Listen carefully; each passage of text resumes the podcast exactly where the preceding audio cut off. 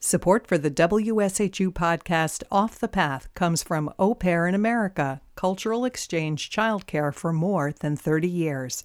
AuPairInAmerica.com.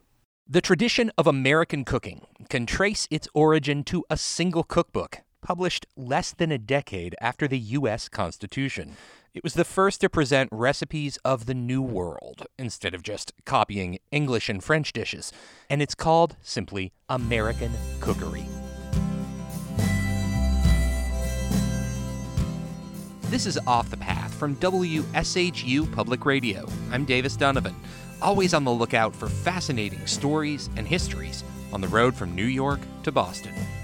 As far as we know, there's fewer than a dozen first editions of American Cookery that still exist. So I have in front of me two copies, both printed in 1796. Eileen Frank is a curator with the Connecticut Historical Society in Hartford. Yeah, so the full title is American Cookery or the Art of Dressing Viands, Fish, Poultry, and Vegetables, and the Best Modes of Making Pastes, Puffs, Pies, Tarts, Puddings, Custards, and Preserves, and all kinds of cakes, from the imperial plum to plain cake, adapted to this country and all grades of life.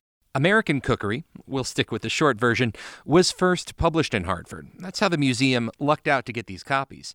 Eileen holds up one copy and flips through the pages. It's simple faded paper held together by thread and ragged around the edges. While it is in good condition for something that old, you know, it's been around the block a few times.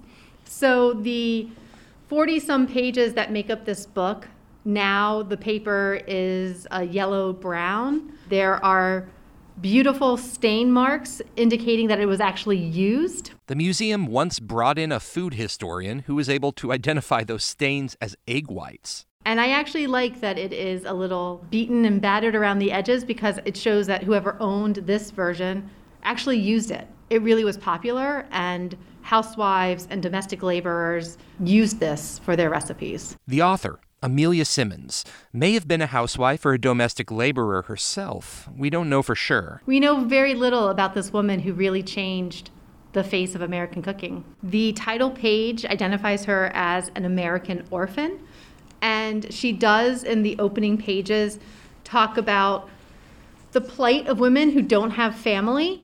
An orphaned young American woman could well have found work as a live in cook.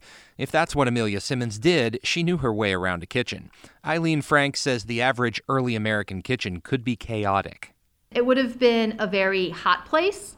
It would have been an open hearth fireplace, large cast iron pots and pans, a Dutch oven, to do your baking in, the noises that come along with cooking, the temperature, the smells that go along with cooking where you don't have refrigeration. I mean, you're not slaughtering an entire cow in your kitchen, but you're breaking down meat into smaller portions. You're taking out the intestines of fish, dealing with some pretty smelly parts of cooking. Most Americans still relied on English and French recipes of meat pies and stewed vegetables.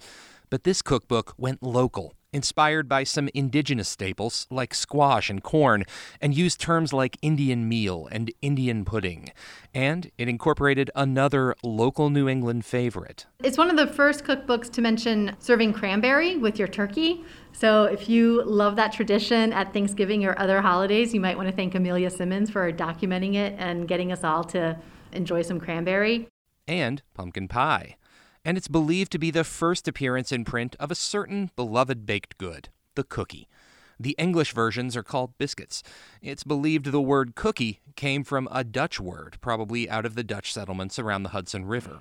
I decided to try the first ever published cookie recipe myself with the help of my partner, Shea Barisi, in our very non historic kitchen. Let's boil some water. We picked Amelia Simmons' gingerbread cookie recipe. We found it online. The whole book has been digitized. Read the directions. Okay. One pound sugar boiled slowly in half pint water, scum well and cool. Did that. Add two teaspoons pearl ash dissolved in milk. Pearl ash is an old timey leavening agent made from potassium carbonate.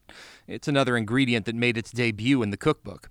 We sub in baking soda. Then two and a half pounds flour, rub in four ounces butter, and two large spoons of finely powdered coriander seed. And a quart of molasses.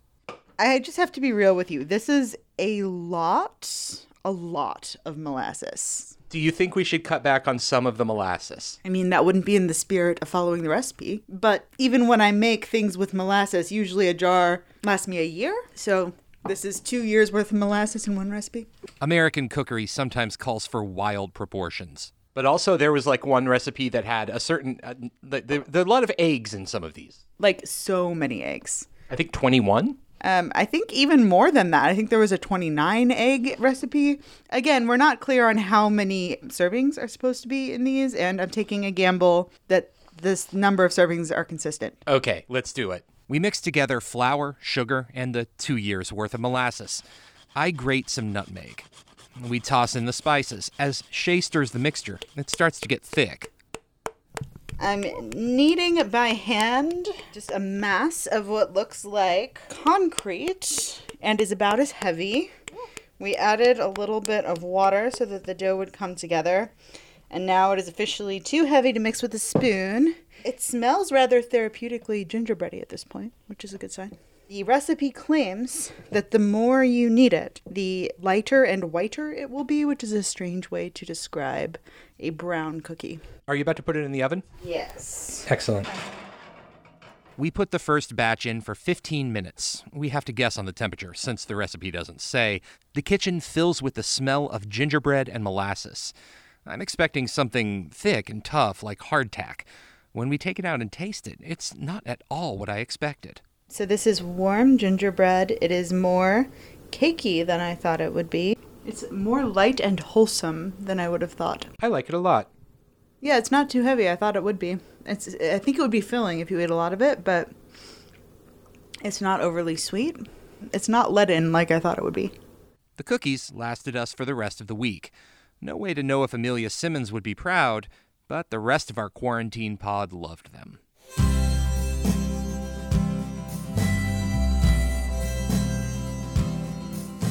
This is Off the Path from WSHU Public Radio. I'm Davis Dunavin, discovering the old and the new on the road from New York to Boston.